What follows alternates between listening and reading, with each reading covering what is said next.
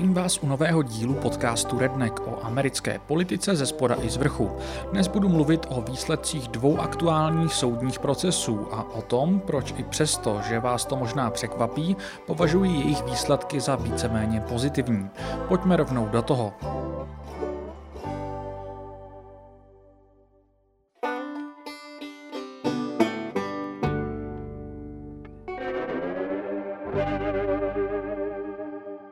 Ještě jednou vás zdravím po delší odmlce.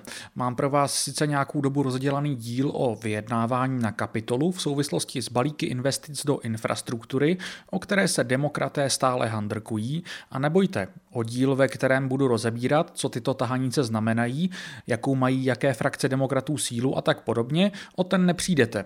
Nicméně vyjednávání se stále táhnou a mezi tím se v USA přihodily dvě věci, které zasluhují větší a akutnější pozornost. Dva soudy totiž vynesly dva rozsudky v dvou nejmedializovanějších případech loňského roku, hned potom největším ve věci smrti George Floyda. O obou jsem tu loni mluvil. Chronologicky první byla vražda Ahmoda Arberyho v Georgii, které jsem věnoval 19. díl. Druhý byl incident z loňského srpna při nepokojích ve městě Kenosha, kde Kyle Rittenhouse postřelil jednoho a zastřelil dva muže. Oba případy byly hojně sledovány, obzvlášť soud s Rittenhousem se stal naprostým středobodem amerických kulturních válek za poslední rok. Kyle se mimo jiné setkal i s Donaldem Trumpem a také se objevil ve volebním spotu Joea Bidena. Já bych chtěl oba případy dnes připomenout a trochu rozebrat výsledky obou soudů. Oba jsou totiž v mnohem diametrálně odlišné a přesto považuji oba rozsudky za v rámci možností dobré. Na všechno ale přijde čas, hezky po pořadě. Ale budu se orientovat podle toho, kde byly vyneseny rozsudky. Začnu tedy případem Kyla Rittenhouse.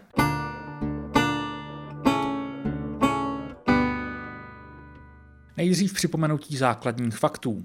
Případ se semlel loni 25. srpna ve statisícovém městě Kenosha ve Wisconsinu na pobřeží jezera Michigan. Kenosha leží jen kousek od hranice s Illinois. Ve městě propukly divoké nepokoje v reakci na postřelení afroameričana Jacoba Blakea rukou policie. V kombinaci s už napjatou atmosférou celoletních nepokojů po smrti George Floyda se tak najednou z Kenosha stalo nejdivočejší místo ve Spojených státech. Vývoj byl podobný jako na dalších klíčových místech. Přes den poměrně klidný průběh, ale po běžných demonstracích se situace večer vymyká kontrole. Začínají hořet podniky a následují násilné nepokoje. Kenoši také podobně jako na mnoha jiných místech situaci nepomohl fakt, že místní úřady se zjevně rozhodly příliš do nepokojů nezasahovat a ponechali v ulicích velkou míru anarchie, která nemohla dopadnout dobře. Tady bych se chtěl jenom na chviličku zastavit, protože k tomuto se váže argument, který jsem mnohokrát za poslední rok slyšel. Nečinnost místní policie je některými obhajována tím, že přece protesty mířily proti policii. Takže je nejen pochopitelné, ale dost možná i správné, že si policie dala pohov. Nechme stranou to, že proponenti tohoto argumentu naprosto pomají distinkce mezi protestujícími, kteří se dožadují policejních reform a malou skupinou těch, kteří by si přáli úplnou abolici policie. O distinkcích mezi poklidnými protestujícími a rabujícími až háři ani nemluvě. Nejsem tu zvyklý říkat moc ostré názory, ale jestli si myslíte, že někdo, kdo protestuje proti policii, nemá právo na policejní ochranu, tak jste dětinští troubové a to je všechno, co k tomu řeknu. Zpátky ale k sledu událostí a přímo k danému incidentu. V té době 17-letý Kyle Rittenhouse bydlí nedaleko za hranicemi v sousedním Illinois, ale v Kenoši má velké vazby. Část jeho rodiny, včetně jeho otce, žila v Kenoši a on sám tam dojížděl za prací. Právě proto, že měl v Kenoši službu jako plavčík, tu vůbec v danou chvíli byl. Když protesty propukly, přebýval Kyle u svého kamaráda Dominika Blacka a jeho otce. Právě Blackův otec měl ve své úschově ve svém sejfu Rittenhouseovu zbraň, což je podstatné z právního hlediska, k tomu se ještě dostanu. Blackův otec měl právě v reakci na sílící nepokoje vyndat zbraně ze sejfu pro účely osobní ochrany. Po prvních dnech protestu ale ještě vše probíhalo v poklidu a na internetu můžete najít videa, jak se neozbrojený Rittenhouse den poté účastní vyklízení ulic a odstraňování grafity. Právě během tohoto vyklízení měl být naverbován, aby se večer vydal se zbraní a lékárničkou do ulic bránit jeden místní podnik. Jedna z jehož poboček byla den předtím zapálena. Už první večer protestu totiž přinesl několik žhářských útoků, což je klíčová informace pro pochopení jeho motivací. S postupujícím večerem se situace v ulicích dramatizovala, ale co se týče samotného Kyla, můžete ho na několika videích z tohoto večera vidět možná trochu vyoukaného, ale poměrně v klidu, pohybujícího se okolo daného podniku a dokonce i nabízet základní zdravotní pomoc okolním protestujícím. Nedlouho na to ale došlo k osudové konfrontaci, která všechno změnila. Než se k ní dostanu, musím představit druhého aktéra, Josefa Rosenbauma. Ten byl pouze pár hodin před nepokoji propuštěn z nemocnice. V nemocnici byl proto, že se předávkoval práškami v patrném pokusu o sebevraždu, poté co několik týdnů předtím fyzicky napadl svou přítelkyni Karen Swart, která ho měla konfrontovat s tím, že našla v jeho telefonu pornografii. Rosenbaumovi bylo soudně nařízeno, aby se k Swart nepřibližoval a následoval zmíněný zjevný pokus o sebevraždu. Právě k Swart se Rosenbaum ale stejně vrátil po propuštění z nemocnice. Několik hodin u ní v klidu pobyl. Swartze mu měla svěřit, že týdny bez něj nebyly lehké. Nechtěla ovšem, aby u ní strávil noc, protože se bála, aby nebyl zadržen za porušení soudního příkazu. Stejně tak ho ale měla prosit, ať nechodí do centra města, kde v té době už probíhaly nepokoje. Rosenbaum tak učinil stejně.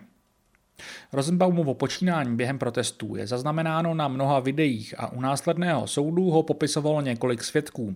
Rosenbaum se choval velmi agresivně k velkému množství účastníků, zjevně vyhledával konflikty a eskaloval je. Opakovaně vyhrožoval lidem a zároveň je hecoval, ať ho zastřelí. Pak se střetnul s Rittenhausem, který byl v tu chvíli oddělený od zbytku své skupiny. Pronásledoval ho, hodil po něm igelitku. Na základě nekvalitních videozáznamů následně spousta lidí dekontextualizovaně spekulovalo, že po Rittenhausovi hodil Molotovův koktejl. Ale podle všeho šlo jen o igelitku, ve které měl věci, se kterými byl propuštěn z nemocnice. V jeden moment se ozve výstřel. Nevystřelí ho Rittenhouse, ale je to varovný výstřel do vzduchu jednoho z přihlížejících ten moment se Rittenhouse, který stále utíká od Rosenbauma, na chvíli otočí, zjevně za zvukem výstřelu, ale utíká dál. Následně ho ale dostihne Rosenbaum, částečně proto, že se Rittenhouse dostane do tak trochu slepé uličky a během chvíle se ozve několik výstřelů. Rosenbaum se kácí k zemi. U soudu následně Rittenhouse řekl, že věděl, že Rosenbaum je neozbrojený, ale že se mu zjevně pokoušel vzít jeho zbraň, vyhrožoval mu a Rittenhouse měl tak obavu o svůj život a stejně tak o životy ostatních, kdyby se Rosenbaum zmocnil jeho zbraně. Rosenbaum byl převezen do nemocnice, kde byl po hodině oficiálně prohlášen za mrtvého.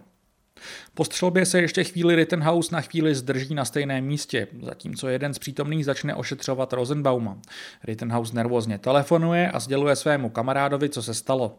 Následně ale začíná utíkat, zatímco několik lidí z okolí upozorňuje na to, že utíkající Rittenhouse právě někoho zastřelil.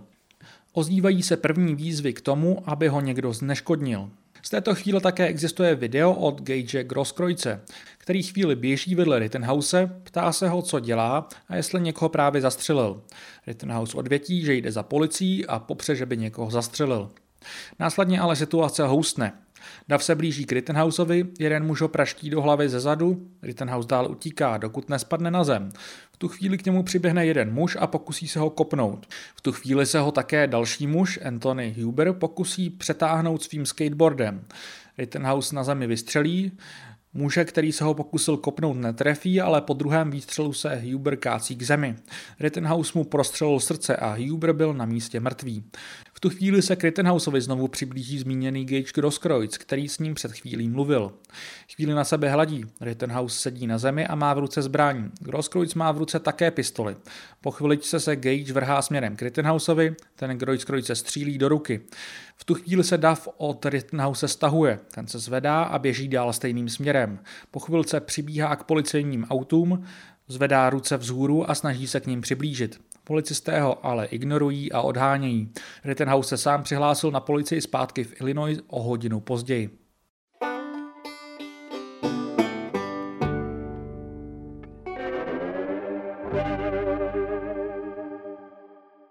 Tím incident skončil. Dva mrtví, Rosenbaum a Huber, a jeden postřelný, Grosskreutz. Od tohoto momentu se ve Spojených státech rozpoutalo mediální peklo. Upřímně řečeno si nepamatuji, kdybych naposledy měl pocit, že byl nějaký soudní proces tak špatně pokrytý. K samotnému meritu věci se vyjadřovalo naprosté minimum lidí. Drtivá většina pokrytí jela v zajetých kolejích kulturních válek. Podle liberálů byl Rittenhouse prostě rasistický hajzl, který do Kenoši jel s úmyslem vraždit.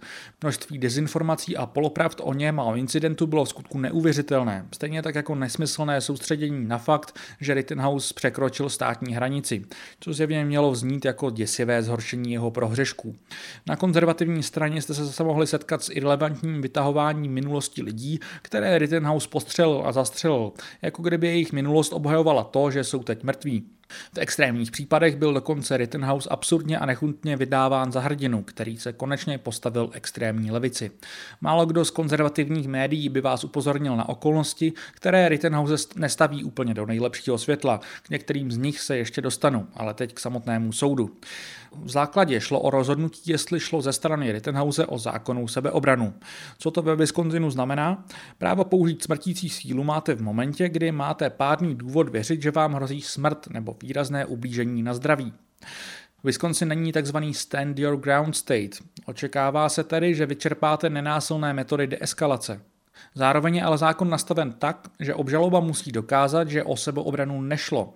Pokud má být obžalovaný odsouzen, pokud má podat náznak pochyb a mohlo teoreticky jít o sebeobranu, zákon ukládá obžalovaného sledat nevinným. Upřímně řečeno, když si schrnete sled událostí a toto nastavení zákonů, moc nerozumím tomu, jak mohl někdo očekávat, že bude Rittenhouse shledán vinným. Odhlédněme od případných sympatí či antipatí vůči jednotlivým aktérům téhle tragédie. Nerozumím tomu, jak se můžete podívat na dostupná videa, kterých je hodně a kvalitně pokrývají většinu klíčových momentů a nezhledat, že Rittenhouse se do konfliktu opravdu nevrhá a střílí až v momentech, kdy mu opravdu nic jiného nezbývá. Úplně ideálně není na videu zaznamenán první střed s Rosenbaumem.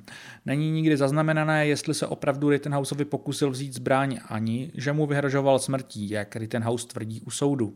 Nicméně ze samotného pohybu Rosenbauma a z kontextu z dřívějších videí zaznamenávajících Rosenbaumovo chování ten večer zní Rittenhouseova verze událostí jako rozhodně dostatečně uvěřitelná, aby bylo pro porutu představitelné, že skutečně šlo o sebeobranu. Tolik k aplikaci Wisconsinského zákona. Samostatnou otázkou, která nepatří přímo k soudu, je, jestli je zákon napsán dobře. Chápu, že tady se budou názory doscházet více, ale já s tímto zákonem problémy nemám. Ostatně střízliví komentátoři celého soudu vás upozorní, že kdyby celý incident skončil jinak a postřelen nebo zastřelen byl v druhé fázi incidentu Rittenhouse, zákon by velmi pravděpodobně ochránil druhou stranu před uvězněním. Potička s Rosenbaumem je něco jiného, ale v momentě, kdy Huber a Grosskreutz měli pádné důvody věřit, že Rittenhouse je aktivní střelec, od kterého jim a jejich okolí hrozí smrtelné nebezpečí, vztahovalo by se toto právo na sebeobranu i na ně. Wisconsinské zákony udělí právo na sebeobranu s potenciálními následky smrti těm, kdo věří, že jim nebo jejich okolí hrozí smrt či závažné ublížení na zdraví. Přičemž k objektivní relevantnosti této hrozby by poroty neměly přihlížet.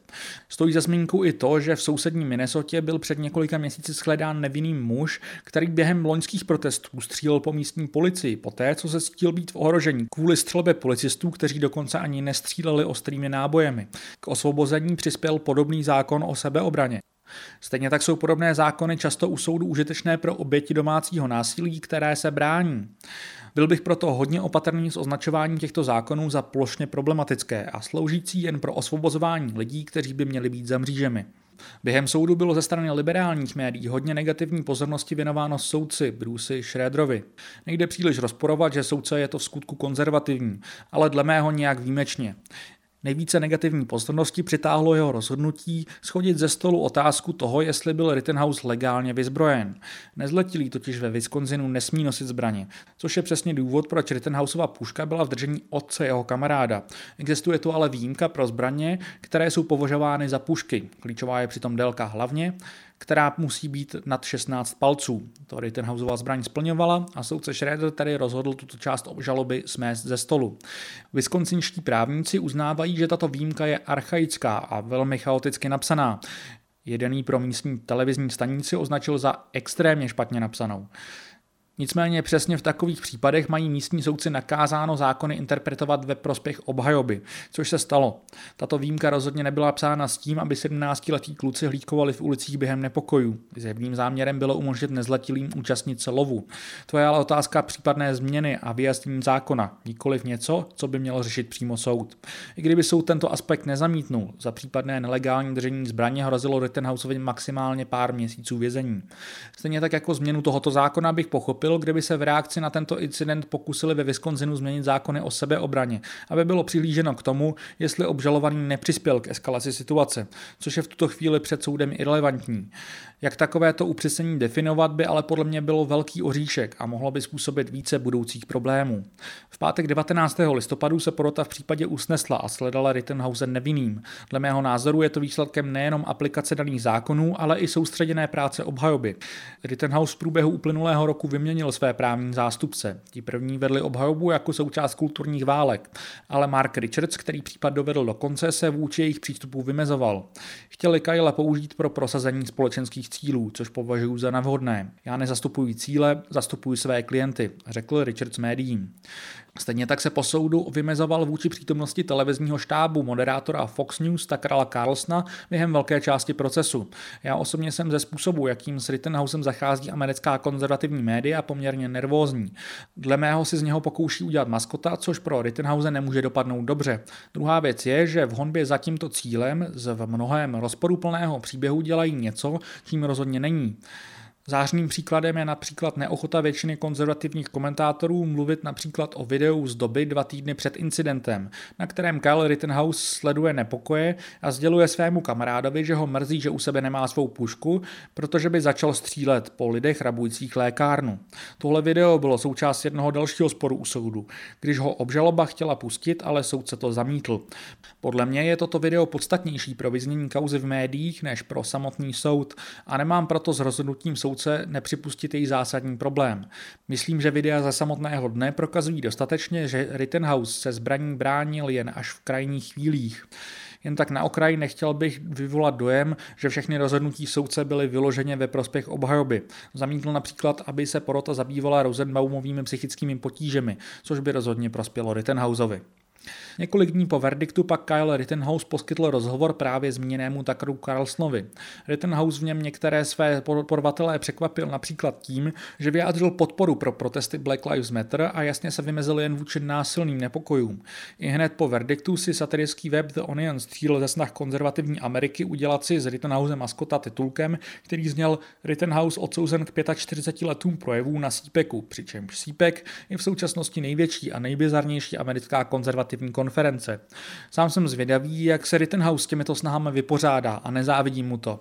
Abych ale nekritizoval jen konzervativní média, počítání těch liberálních mi přišlo daleko horší.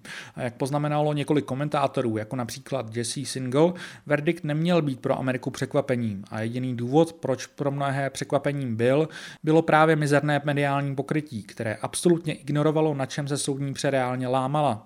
Jako naprosto vrcholné selhání pak považuji incident, kdy soudce musel vykázat od soudu novináře televizní stanice MSNBC, poté co se ukázalo, že jeden jejich reportér se s vědomím svých nadřízení pokouší identifikovat porodce, kteří z pochopitelných důvodů v takto vyhroceně medializovaných případech zůstávají anonymní. Poslední poznámku tohoto segmentu bych chtěl věnovat reakci prezidenta Joea Bidena, který sice nejdřív případ okomentoval s tím, že porota odvedla svou práci, nicméně krátce poté vydal druhé prohlášení a myslím, že není příliš velkou spekulací, že tak bylo na nátlak v úvozovkách jeho vlastní strany kulturních válek. Biden dodal, že mnoho Američanů, včetně jeho samotného, zanechá tento rozsudek rozněvanými. Upřímně řečeno si myslím, že je celkem jedno, jak se k rozsudku sami stavíte, abyste mohli uznat, že tento schizofrenní přístup rozhodně ničemu neprospívá a není dobrou vizitkou pro Bidena jakožto lídra. Přestože mnoho konzervativních komentátorů předpovídalo, že po verdiktu propuknou další divoké nepokoje, se nic takového nestalo, byť několik protestů napříč spojenými státy proběhlo.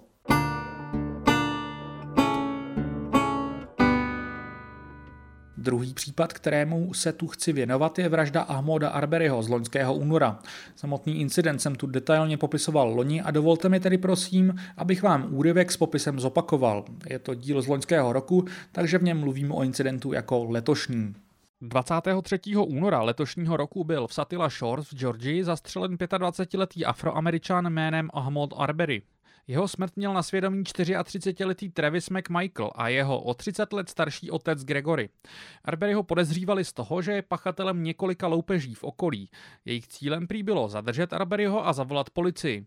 Takovéto takzvané občanské zatčení, citizens arrest, je v Georgii legální. Nicméně během jejich pokusu o zadržení došlo k potyčce a Arbery byl zastřelen. Místní policie tvrdí, že byla připravena oba McMichaely zadržet, ale po konzultaci s okresní prokurátorkou Jackie Johnson jim bylo řečeno, že nikoho zadržovat nemají.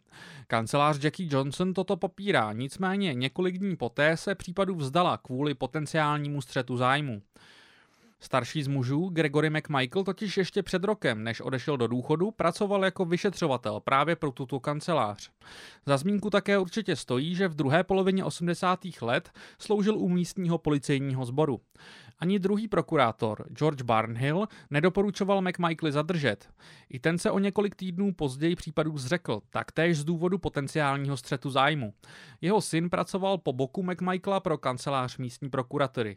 Ani třetí prokurátor Tom Darden, který se případu ujal 13. dubna, neměnil kurz. Proč je tedy Arberyho smrt tento měsíc jednou z nejpropíranějších kaus v amerických médiích? Může za to nové video, které bylo zveřejněno. Zaznamenává moment jeho zastřelení. Video natočil soused McMichaelů jménem William Bryan. Poskytnuto bylo místní rozhlasové stanici, překvapivě na poput samotného Gregoryho McMichaela. On i právník Alan Tucker, který video poskytl médiím, podle všeho očekávali, že pomůže oba McMichaely očistit. Stanice WGIG zveřejnila kritickou 630 vteřinovou část videa na svém webu, ale záhy stáhla jako příliš explicitní. Mezitím už ale video kolovalo po YouTube a Twitteru. Pokud vás jen tak něco nerozhodí, schválně si video najděte. Pro vás ostatního popíšu. V krátkém úryvku vidíte Arberyho, jak běží po silnici. Před ním ovšem stojí bílý pickup McMichaelů. Video je točeno z Brianova auta, které jede nějakou vzdálenost za Arberim. Je točené na telefon a je trochu roztřesené a občas uhne záběrem mimo hlavní dění. Je z něho ale zjevné, že starší Gregory stojí na korbě, zatímco Travis stojí vedle otevřených dveří k místě řidiče. Oba jsou ozbrojeni. Travis má podle všeho brokovnici. Arbery se jim pokusí vyhnout, ale Travis mu stoupne do cesty. Chvíli zápolí ozvou se dva výstřely. Travis a Ohmod se přetahují o brokovnici. Ozve se třetí výstřel, Arbery se zapotá ztrácí a po pár klopítavých krocích spadne do prostřed silnice. Všechny výstřely podle všeho padly z Trevisovy zbraně. Jeho otec svoji zbraň pouze držel. Během několika hodin po zveřejnění videa 5. května se prokuratura konečně odhodlala jednat. Tom Darden sdělil, že chce, aby případ stanul před takzvanou velkou porotou, která by měla rozhodnout o žalobě. Nicméně kvůli pandémii koronaviru jsou všechny velké poroty v Georgii odloženy až přibližně do poloviny června. Darden tak v součinnosti s guvernérem státu Brianem Kempem doporučil případ k prošetření místní agenturou Georgia Bureau of Investigation. Ta případ přijala a hned 7. května se rozhodla Gregoryho a Trevise McMichaelovi zadržet za podezření z vraždy a násilného napadení. Tolik z loňského dílu. Co bych rád zdůraznil, je fakt, že trojice mužů obžalovaná z vraždy Ahmoda Orberyho sama poskytla klíčové video médiím. Naivně si mysleli, že tím bude vše vyřešeno, protože v jejich hlavách video incidentu obhajovalo to, že Arberyho zastřelili. Stejně tak strašné je uvědomit si, jak málo chybělo k tomu, aby jim vše prošlo. Z případů se museli po tlaku veřejnosti stáhnout hned dva státní prokurátoři. První z nich teď čelí žalobě kvůli tomu, že se měla v rozporu s přísahou snažit Arberyho vrahy chránit před žalobou a zadržením. Travis a Gregory McMichaelovi a jejich soused William Bryan se bránili s tím, že měli podezření, že Arbery vykrádá v sousedství domy. Tvrdili, že ho pouze chtěli zadržet. Zákony státu Georgia skutečně umožní tzv. občanské zadržení. Tady umožňovali, protože daný zákon byl po Arberyho zabití zrušen. Dokud platil, vyžadoval ale, aby zadržující byl svědkem zločinu nebo o něm bezprostředně věděl. To se stalo klíčovou otázkou u soudu, kdy obžaloba předeslala, že McMichaelovi jednali na základě vágních a rasově zabarvených podezření a drbů. Další klíčovou otázkou byl průběh a počátek samotné fyzické potečky. Důležitý pro výsledek soudu byl fakt, že Arbery se pokoušel McMichaelům vyhnout a k fyzické potečce došlo až v momentě, kdy Travis Ahmodovi zastoupil cestu s brokovnicí v ruce. Tento fakt byl podstatný pro Arberyho právo na sebeobranu. Méně klíčový pro rozhodování poroty, ale nicméně silný moment u soudu byl, když se žalobkyně Linda Dunikosky u soudu ptala Travise, jestli Arbery měl zbraň. Neměl, odvětil Travis. Prostě jen běžel, zeptala se žalobkyně. Ano, jenom prostě běžel, potvrdil Travis. Porota se radila dva dny a 24. listopadu sledala všechny tři muže vinnými, což vzhledem k charakteru žaloby znamená, že všichni dostanou doživotní trest. Otázkou je už jen jestli z možností podmínky nebo nikoliv. Nicméně i k podmínečnému propuštění může v tomto případě dojít až po odpikání 30 let z doživotního trestu. Všichni tři se prý hodlají odvolávat.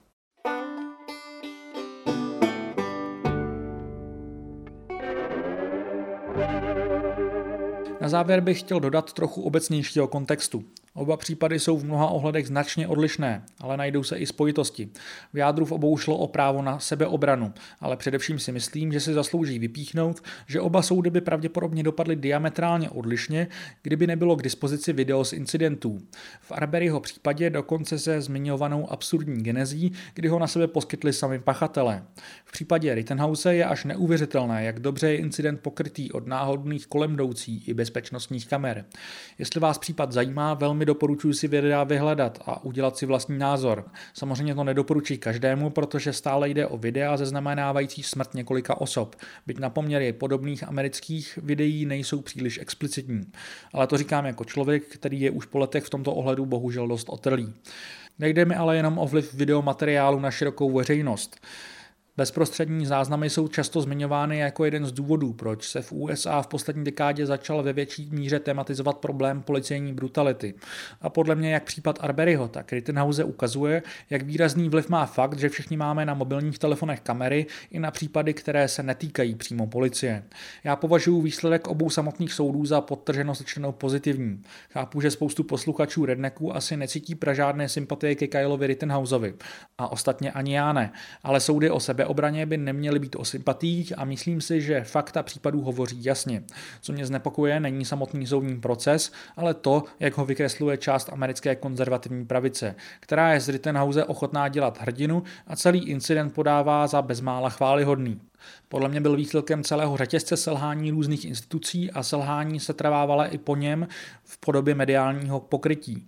V první řadě bych ale jmenoval selhání místních úřadů, kterým se zjevně situace naprosto vymkla kontrole a myslím si, že samotný fakt, že policisté nebyli schopni ani zadržet Rittenhouse, který se jim přitom sám vydával, hovoří naprosto za vše. Bez jejich nečinnosti by nikdy nemohlo vzniknout chaotické vákuum, ve kterém se střetli agresivní Rosenbaum s dost možná vlastním Deathwishem se 17-letým klukem, který se dostal do situace, kterou nezvládal. Na schvál bych ale rád skončil pozitivnější notou, protože důsledky rozsudku nadvrhy Ahmada Orberyho považuji za čistě pozitivní. Doufám, že by se mohly stát drobným milníkem, který bude odrazovat nejrůznější Američany od agresivního a nebezpečného chování jako to Arberyho vrahů. Myslím si ale, že je naprosto nejdůležitější si uvědomit, že v obou případech šlo o osudy konkrétních obžalovaných a jejich konkrétní incidenty. Jsou to jen soudní procesy a je naivní do nich investovat naděje na společenskou změnu, ať už jakýmkoliv směrem. Po vynesení verdiktu v případě Ahmada Arberyho před soudní budovou promluvil Arberyho otec. Nejdřív řekl, že právě porazili linčující dav, který tvrdí, že na životech černých dětí nezáleží. Pak pro některé možná trochu překvapivě trošku odbočil. Cituji, ale na všech životech záleží, nejen na těch černých dětí. Nechceme, aby tímto někdo procházel. Nechci, aby něco takového musel zažívat jakýkoliv otec. Aby musel sledovat, jak jeho dítě zlinčují nebo zastřelí. Takže je to problém nás všech. Musíme dále bojovat a musíme se snažit, aby byl svět lepším místem pro všechny lidi, všechny lidské bytosti, pro každého. Milujte každého, se všemi lidskými bytostmi musí být zacházeno rovně. Porazíme linčování. Dnešek byl dobrý den. Já vám jeho proslov pustím i v originále a pro dnešek se tímto alespoň v něčem pozitivním závěrem rozloučím.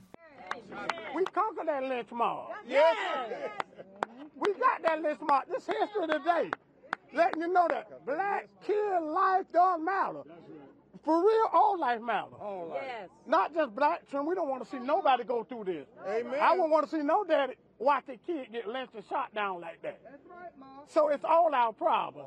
It's all our problem. So hey, let's keep fighting. Let's keep, fighting. Let's keep doing it and making this place a better place for all human beings. Amen. All human beings. Amen. Everybody. Amen. Love everybody. Love everybody. All human beings need to be treated equally. Yeah. We finna conquer this lynching. Today is a good day. Amen.